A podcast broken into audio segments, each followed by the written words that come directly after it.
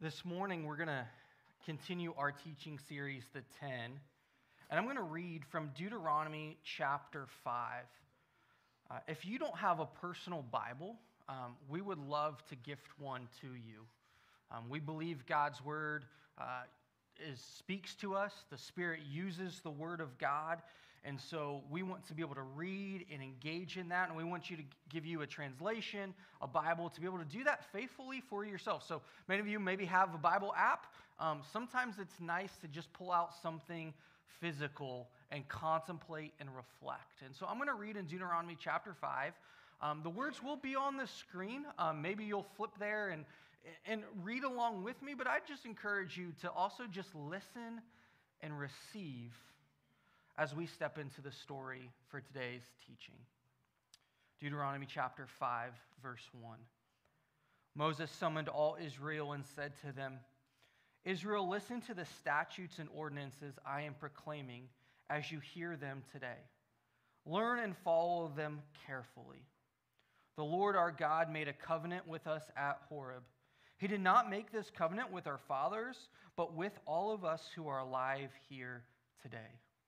The Lord spoke to you face to face from the fire on the mountain. At that time, I was standing between the Lord and you to report the word of the Lord to you because you were afraid of the fire and did not go up to the mountain. And the Lord said, I am the Lord your God who brought you out of the land of Egypt, out of the place of slavery. Do not have other gods besides me.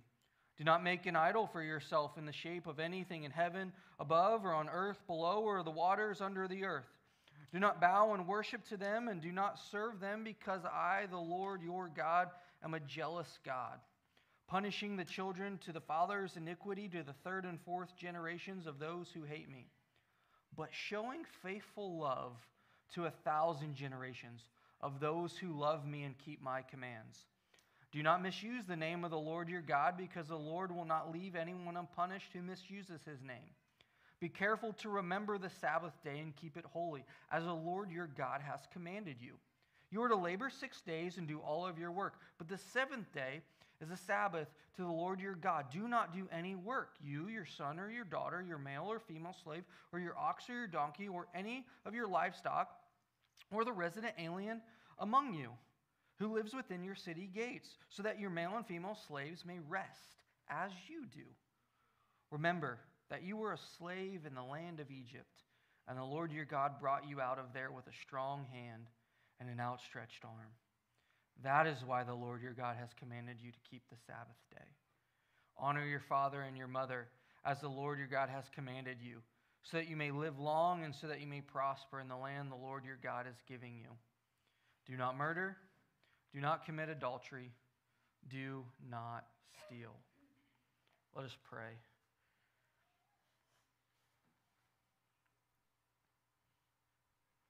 Speak to us, Lord. We need you. Lord, as we contemplate and reflect on our life, and as we hear your word, open our hearts open our minds to receive the word that you have for us. Lord, may the words of my mouth and the meditation of my heart be pleasing in your sight. We give this time as we have all morning to you, Jesus. Help us live in response to who you are and what you are, have done for us. Thank you for that truth and for that hope for the story that we get to step into that goes on for all eternity. It's in Jesus' mighty and powerful name. Amen. We've been going through this teaching series called The Ten. We've been, do, we've been journeying through Deuteronomy as a whole, really over the last several months since the fall. And we've taken the last several weeks to focus in on these 10 commandments and sometimes when we hear or we think of these Ten Commandments, they feel like a sledgehammer coming down on us, like pounding us into submission that we have to or we ought. But really, the way these commandments were designed were, were, were to give life and to help God's people live God's ways in response to who He is. So it's not a checklist or a punch list or a scorecard where you start to evaluate yourself on Monday and Tuesday and Wednesday and Thursday and Friday and Saturday and even Sunday. And here we go again. Like, how am I doing? Am I getting the grade? Rather, when we understand who God is and what He has done for us, and we know the story behind these commandments, and we simply respond, the law that was written on stone tablets start to get written on our heart and start to be lived realities rather than the law that feels like a sledgehammer. Now, one of the things that I have been grateful for lately is like Spotify and Apple Music and things like that because I can stream all kinds of different like podcasts and music. And it takes me back to when like listening to good music or listening to certain podcasts weren't quite so easy. Um, it takes me back before the internet was fast and we had all of this 5G stuff to, to burn CDs created on a PC, maybe downloaded through programs called LimeWire. I don't know from experience to create things to listen to so that I could have my music bumping in my car as I went down the road. So you know, I'm, thankfully that music has been made a little more accessible and it's been good for my conscience. So, gone is the era of at least those burned CDs and gibberish song titles and having to figure out what is what.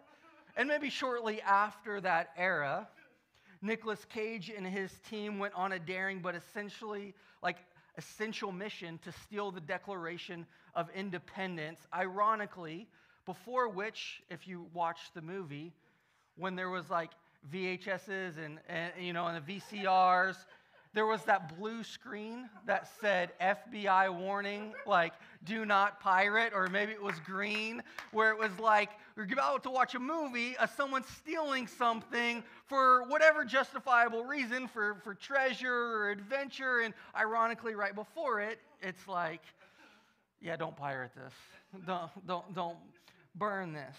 While technology advances forward, it's interesting. We can, we can kind of laugh and think about some of those ironies of how we watch movies, listen to music, and, and, and it does shape and inform our lives. But the human heart's proclivity for justifying means to achieve an ends does not change. We have our domains we have our possessions, or so we think. And we have that, and all that is in it.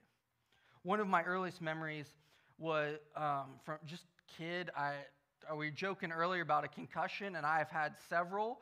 So some of my memories like come and go, but this one in particular is etched into my mind. I, I was at youth camp and it was like my first one overnight for an extended period of days. And I was so excited because I packed all my things. I even had saved up money so that I could buy different snacks and candies at the canteen. I could buy the necessary swag to alert people that I had gone to camp. And I remember so excited on one of the first days, I was there with my best friend, we had our I, I, I, still have like i'm holding my hands like this because it was like a little waterproof like container where like the, t- the bottom you could rotate off for the change and the top was where you stuck all the dollar bills in. And i wore it around my neck loudly and proudly. And i went to the canteen one of the first days with one of my best friends who i was there with and bought a hat. And then i went out and played. And i sat down my money and I sat down my hat, or so I thought, and I came back to that spot, and the hat was gone. And I don't know what happened to it. I was like, well, did I, did I accidentally remember? Again, memories are fuzzy. Did I, did I take it up to my, to my bunk and I was little, and, or did, did I leave it with the stuff because my Bible and, and this container was there? And I'm sad to report that I was so consumed with the loss of my hat that my only response was to had been so excited and so consumed with this that I accused my best friend who I was there with of taking my hat. I was so preoccupied that all I could be, I was like, Are you sure you didn't take it? I can't find mine. You have one that's identical. Are you sure you didn't use yours and just take mine? And I, and I, and I went back and forth. And, and it, it'd be nice if it continued for a day. And maybe I worked through the process, college, just a hat, but I was little. I was excited. I was fixated. And all I could do was be so consumed with the hat that ultimately I kept accusing my friend, and it ultimately broke the relationship. Now, several years later, we were able to have a conversation, and I was older, and I was able to, uh, quote unquote, get over it. But it's interesting that that's one of the few memories I have from church camp. That my heart was so bent on possessing something, that I was so consumed with, with having something, that I was willing to break a relationship for it. I put a possession over a person in that moment. And you, you might be able to like slough it off and be like, oh, you're a kid, it's no big deal. But it's a memory I have. And what's interesting is that proclivity has followed me throughout my life. And I don't think I'm alone here in this room or even online. That our heart and in nature, on some level, is we have a tendency to put certain things, certain possessions over people. You may be able to think of your own story. Maybe it wasn't one where you accused your friend of theft, but you had something so valuable, something that you cherished, something finite or tangible, and you put that over the relationship with the person, where the problem became bigger than the person.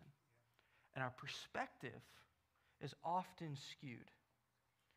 And over time, through good biblical teaching and encouragement from friends, and even through my own story, as I've shared before, learning the proper placement of possessions kind of can present this overwhelming, insurmountable feeling of loss. And while the proper placement may be of physical things, maybe I should have kept better track of where I had put my hat, may prevent their actual loss. The bigger issue is the proper placement of possessions within the hierarchy of my heart. See, the relationship we have with our possessions may be the difference between working through a challenge, working through conflict in relationship, or putting our possession or dream or aspiration above that relationship. See, it's into this type of scenario that we have God actually gifting his family a whole plot of land to live, to grow, and thrive. See, these people were God's possession. They were cherished. That's why he rescued them out of slavery in Egypt.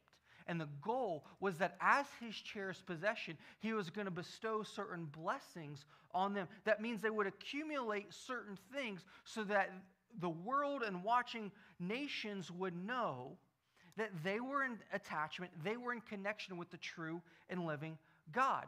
Because, in contrast to the other nations, they would understand the hierarchy that physical things, that finite things, play in the realm and the domain of our world.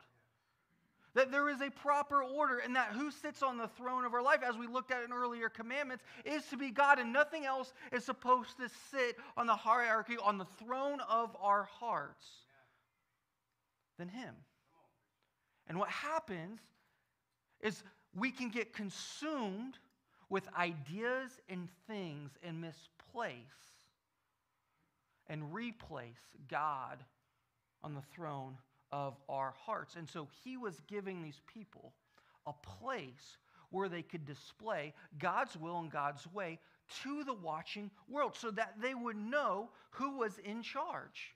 So, not just who was in charge and who had authority, but who actually was a benevolent God who wasn't beating people over the head with a sledgehammer, but actually bestowing good gifts because they were cherished, because people were made in his image and created to display his image, his will, and his way to the world. And so there was a will in a way that was to be mediated in a way that was often misunderstood. So when do not steal is in the Ten Commandments, it helps God's people begin to process the place and the role of possessions within their life. See, it could be said that this word of life actually encompasses some of the other commandments itself. See, murder is the stealing of a person's life. Adultery is the stealing of a person's spouse. Coveting is the desire to steal what belongs to another person. Giving false testimony is stealing justice. Stealing or theft is taking something from someone, it's taking their possession. It's interesting how this word of life is also open ended. I just want to contrast this to the other commandments. Honor your father and mother has a definite thing, adultery, confines of marriage. Even some of the later commandments, uh, uh, desiring other things, your, what your neighbor has. The earlier commandments of replacing things from God, they, they all have a particular focus and direction. But do not steal is open ended. Meaning, most of the other commandments are related to how we treat each other and relate to the world around us. They have that specific individual in mind. This commandment does not even hint at the object or person to whom this is directed. Therefore, when we start to process this commandment, we cannot take anything that belongs to another person. Because stealing is valuing a possession over a person. So, very quickly, when we start to process this commandment, it starts to expand because it's not definite in terms of an individual or a, a, a relationship. It begins to expand. Both material items, the understanding that private property and in all forms are, are, exist, but also immaterial items like a person's reputation, dignity, trust, and intellectual property start to come into view. It's more than just the finite things, which are true. There are possessions, there is, there is a relationship that we have to those things, but also it's immaterial things as well. And even as I've stated this, I have presumed one major tenet that we all agree on the boundary lines. See, without agreement, a social contract, if you will, then maybe what's yours really isn't yours, but it's mine. And just think about how that starts to slip into our everyday life. The boundary lines of what is yours and what is mine blur. Because every person brings a unique perspective and a unique story, and without some agreement or social contract, without some bigger story or perspective, no wonder there's so much conflict. Because what's yours is not really yours, it's mine. But maybe when we start to take God's perspective into view, the boundary lines become a little bit more clear, specifically for this covenant community, Israel. They, they were to relate to each other. They were to choose God, and thus in choosing Him, they would act a certain way with others. Meaning that as they would live, that as they maybe would even accumulate, as they would take domain of their influence, their, their, spheres of where they are, their homes, how they would work, uh, as they moved into this new land, as they would begin to possess certain things and maybe even accumulate, as they would, maybe for today's terms, build wealth, so to speak, that they would have no fear from others within the covenant community that it would be taken. Because there's a trust there that as you work as you but as you put your hand to the task what is yours is yours and what is mine is mine. But we are after the same endeavor. So there's also this understanding of private property or maybe a little bit of ownership but we're also in this together to achieve a specific, specific outcome. Point to the rest of the world who God is and what he has done. That for this, for Israel, they were to point back to God's rescue. So this would shape them, that they were not simply to take or possess because they had the means or power. And what's amazing is that this perspective shaped this covenant community because within this community was one of radical generosity and justice. I mean, it's, it's kind of mind blowing that every 50 years, you know, every seven, seven Sabbaths, so when you get to the 50 year, it's the year Jubilee, that, that debts would be forgiven, that slaves would be freed, that if you lost your property, it would be returned back to your family the type of trust and mutual understanding of that God is a God of grace and of rescue. Therefore, you understand personal responsibility, but also that you're bound to a higher covenant relationship and who He is. You begin to relate to each other differently. Not as the rest of the nations would. Say, because you have that land, I can take it from you because I've got a bigger army. Or because I'm smarter than you, I can swindle you out of some sheep. You begin to relate to people differently. See, Israel, from their place of attachment with God, need not repeat the sins of prior generations. They did not need to take things by might, but live in response to what God had already given them. See, Israel has a bigger problem, though, of just simply taking of what's not theirs. See, God had given them land. He had given them a family. He gives them his presence and his law. Yet for some reason, it's not enough. Because keeping the law without a changed heart always results in breaking the law. We're not going to be able to relate to each other well without changed hearts. That's why some of you that you feel conflict and tension as you're trying to do business in a world with people who aren't necessarily believers because you're doing it out of some sort of social contract where you look for a loophole rather than have the same lawgiver who shapes that interaction. And now I'm not saying just do business with Christians. What I'm simply saying is that when you are shaped by a bigger story and have an attachment, you understand there are limits and boundaries, but also that there can be life breathed into your relationships when there is trust. And your heart undergoes a change because you don't have to simply control other people. You can trust God, and out of that trusting of God, it will shape your trust of people. Specifically, what our hope is, is trusting those found within that covenant community. See, it's interesting because the word of life on theft directly confronts the cycle of temptation within the Bible. The reason we can't even get it right, maybe quote unquote, as a church, even why you may feel that inkling in your own heart, that I know I should live this way, but I just can't or quite get there, is because we have to face that inward renewal as well that attachment to Jesus must bring about change. Because it's so funny that Adam and Eve saw the forbidden fruit and took for themselves. Abraham and Sarah saw their Egyptian slave and took her and did what was good in their own eyes. Aaron at Mount Sinai saw the gold, takes it, and makes a golden calf. Achan later on sees the gold of the Canaanites, desires it, takes it for himself. Later, Israelites people see Saul and then take him as their king so that they can be like other nations. David sees Bathsheba and takes her. And David's family then ends up destroying each other. There is a cycle without a transformed and changing heart where we see something, desire it, and take it.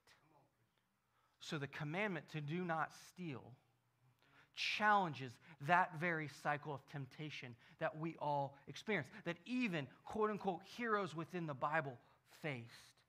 See, sin is the inward turn to do what is right for me and my tribe in spite of others.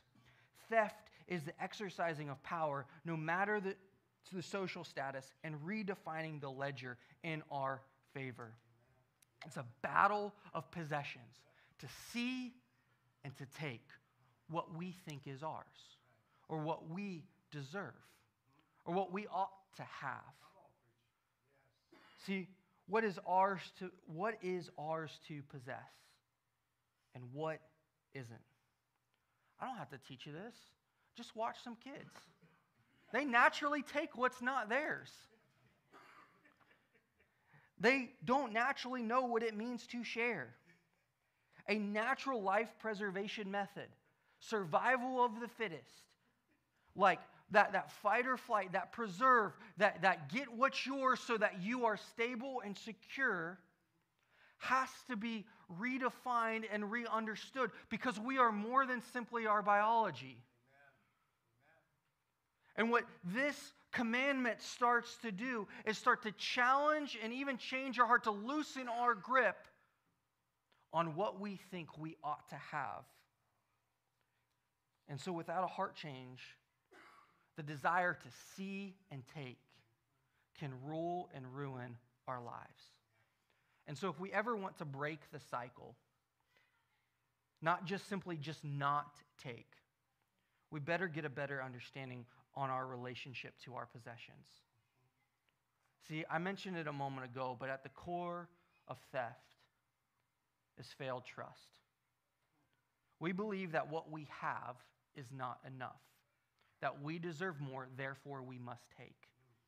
And everybody is an enemy out to get what's ours.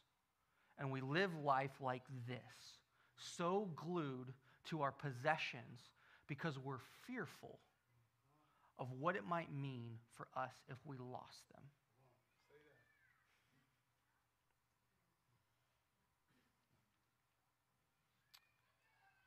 At the core of theft is failed trust trust in God, but also trust in His people. We have two systems that have infiltrated our ability to trust. I mentioned it a moment ago. It's ourself, that it's all on you. It's only up to you. You're the only one that can make stuff happen. You're the only one that can provide. You can't trust anyone. You've got to do it for yourself. While personal responsibility and accountability are good and natural things, divorced from an eternal perspective, it turns inward.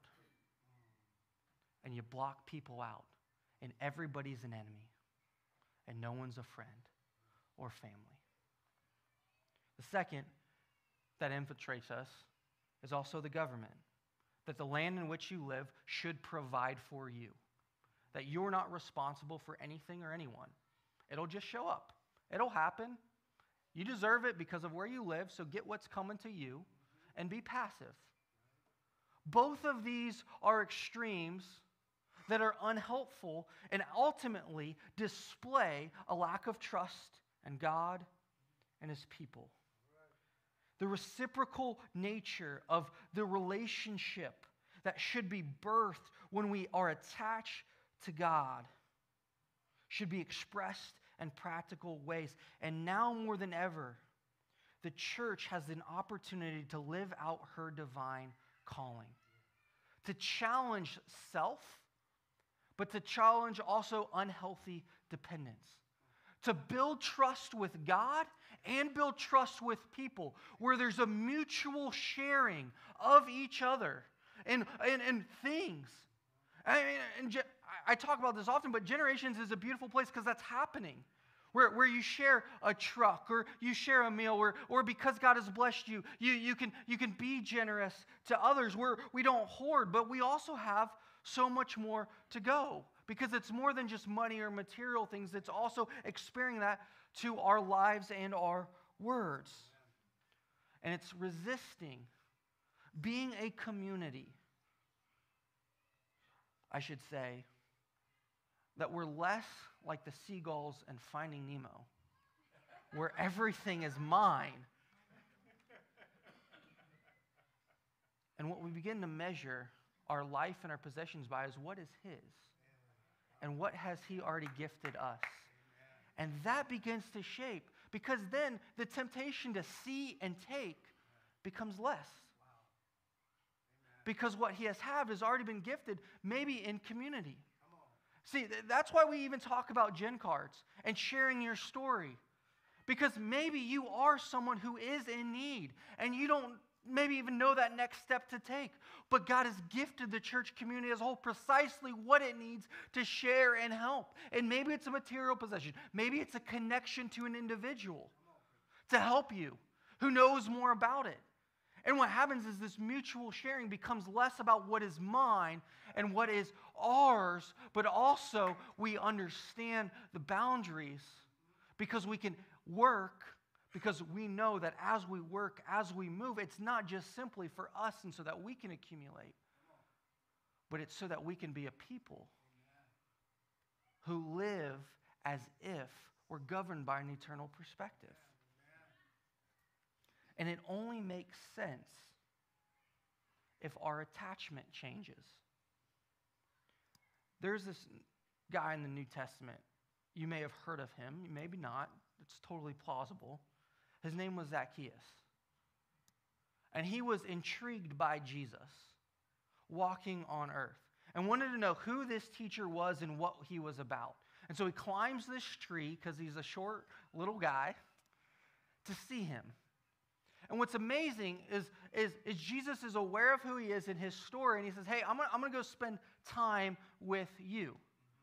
And in time spent, Jesus with Zacchaeus let me just read his response because it's fascinating. In Luke chapter 19,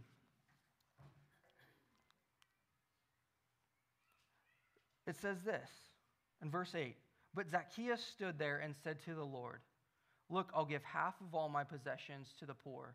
Lord, and if all I have extorted anything from anyone, I'll pay it back four times as much. And Jesus' response to him was, Today salvation has come to this house. Jesus told him, Because he too is a son of Abraham. He is family. For the Son of Man has come to seek and save the lost. See, Zacchaeus had cheated, he had swindled, and some of it was within his right and his role. But he had gone above and beyond to extort and to cheat. What Jesus doesn't do is give him a list. Here are the 15 people you've wronged. Here's how much you should pay them back. Jesus' proximity to him, and Jesus, fully God, fully human, understanding that he was bringing a message, living away the stories that had been told. Zacchaeus' simple attachment and proximity to Jesus began to change Zacchaeus. He didn't have to give him a list or a punch list but his attachment changed his response. What's so amazing and so beautiful about that is that sometimes we get so caught up and okay, what I call ledger mentality. Who do we need to pay back? Who's the IOU? Where, how, how am I governed by this?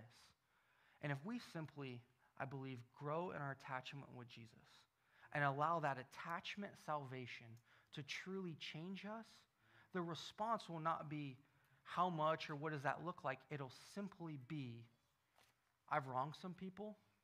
I need to make it right. Amen. I've cheated, or in other words, I've stolen. Yep. I need to pay him back. Amen. Not because he had to or because Jesus asked him to, but because his proximity to the Savior of the world Amen. brought about a changed heart. For the Son of Man has come to seek and save the lost. Zacchaeus realized his relationship with his possessions was distorted. And while he was legally allowed to take a certain percentage, he had taken much more and cheated and stole.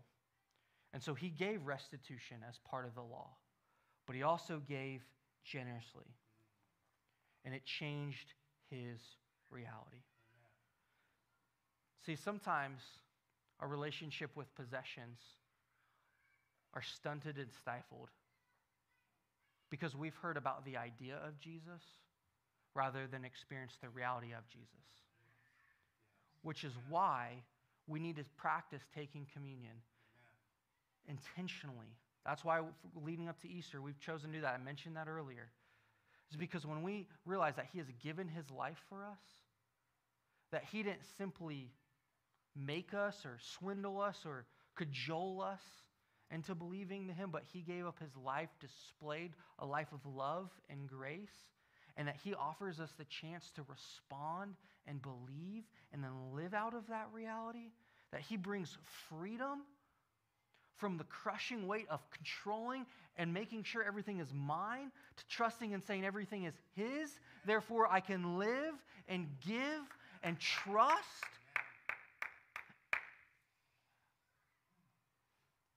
Man, it's such a beautiful, freeing thing. And this is why when Jesus almost gives like this new Deuteronomy piece in Matthew chapter 7, where he says, Store up for yourselves treasures in heaven the response to possessions is always generosity and eternal work. Some of you have been given gifts where you can exchange time for money and earn. And that's a beautiful and good thing. But if all it is is so that you can accumulate, we've missed the picture of the eternal family. We've missed the picture of seeing how Jesus lived died, and rose again so that our hearts can be changed and transformed. So that He didn't do it so that we have to now earn our way to heaven, but simply because He gave, we receive. And so our response to possessions must be one of growing generosity and eternal work. To loosen our fingers on our possessions and what really may actually possess us. So let me just give you some considerations. Some of you, in response to this truth, as you draw towards Jesus, maybe you need to come clean to someone. Some, maybe you stole. And maybe this is an opportunity to pay them back. Not because it's an IOU or maybe because they're even aware that you stole, but because you're shaped by a different story. You're shaped by one with love and grace. Maybe some of you need to block out all the non essential apps on your phones for the workday and stop the stealing of time from your bosses. Some of you maybe need to turn off all tech one hour and maybe play a family game with your, with your spouse or your kids this week because TV has stolen time from those relationships and you're allowing that to steal. Maybe some of you need to pick one item of excess in your house and clean, declutter, and get rid of it. Some of you maybe need to just pick one room and say, I'm going to simplify. Because you've realized, and it happens to all of us, that we see and we take, we view and accumulate. And we've measured our success of our life on what we possess rather than who possesses us. What I hope for Generations Church is that we be people who are marked by Jesus, who he is and what he has done. And so that we don't we can break the cycles because of his power, that we don't simply see and take, but we take the pattern of Jesus. And we see and we don't take, but we see and we give. We see and we respond to who he is. The solution to stealing is the habit of generosity. Stealing is valuing a possession over a person, and generosity is valuing a person over possessions. Jesus had all the treasure in heaven, and he gave it up for you. If we are people marked by this, our community needs to see, hear, and experience that. So let me ask you what story are you telling with your lives? What story are you telling with how you accumulate things in your possessions? What story are you telling with about your relationship with those? And maybe as you start to answer that question with Jesus, you get some clarity that say, I'm governed not by what I have, but who has me. And that story makes its way into all areas of your life. So let's be people marked by that. Not simply just trying not to steal, but by people who live in response to Jesus again and again because he has rescued us. Let's pray. God, you are good. So may we just simply respond and be this week. May we consider our relationship with our possessions, with where things are at in our lives.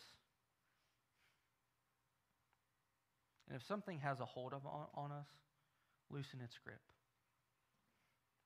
God, I thank you for your trust in us, for your belief in us, for your love for us, that you gave up the treasures of heaven for us.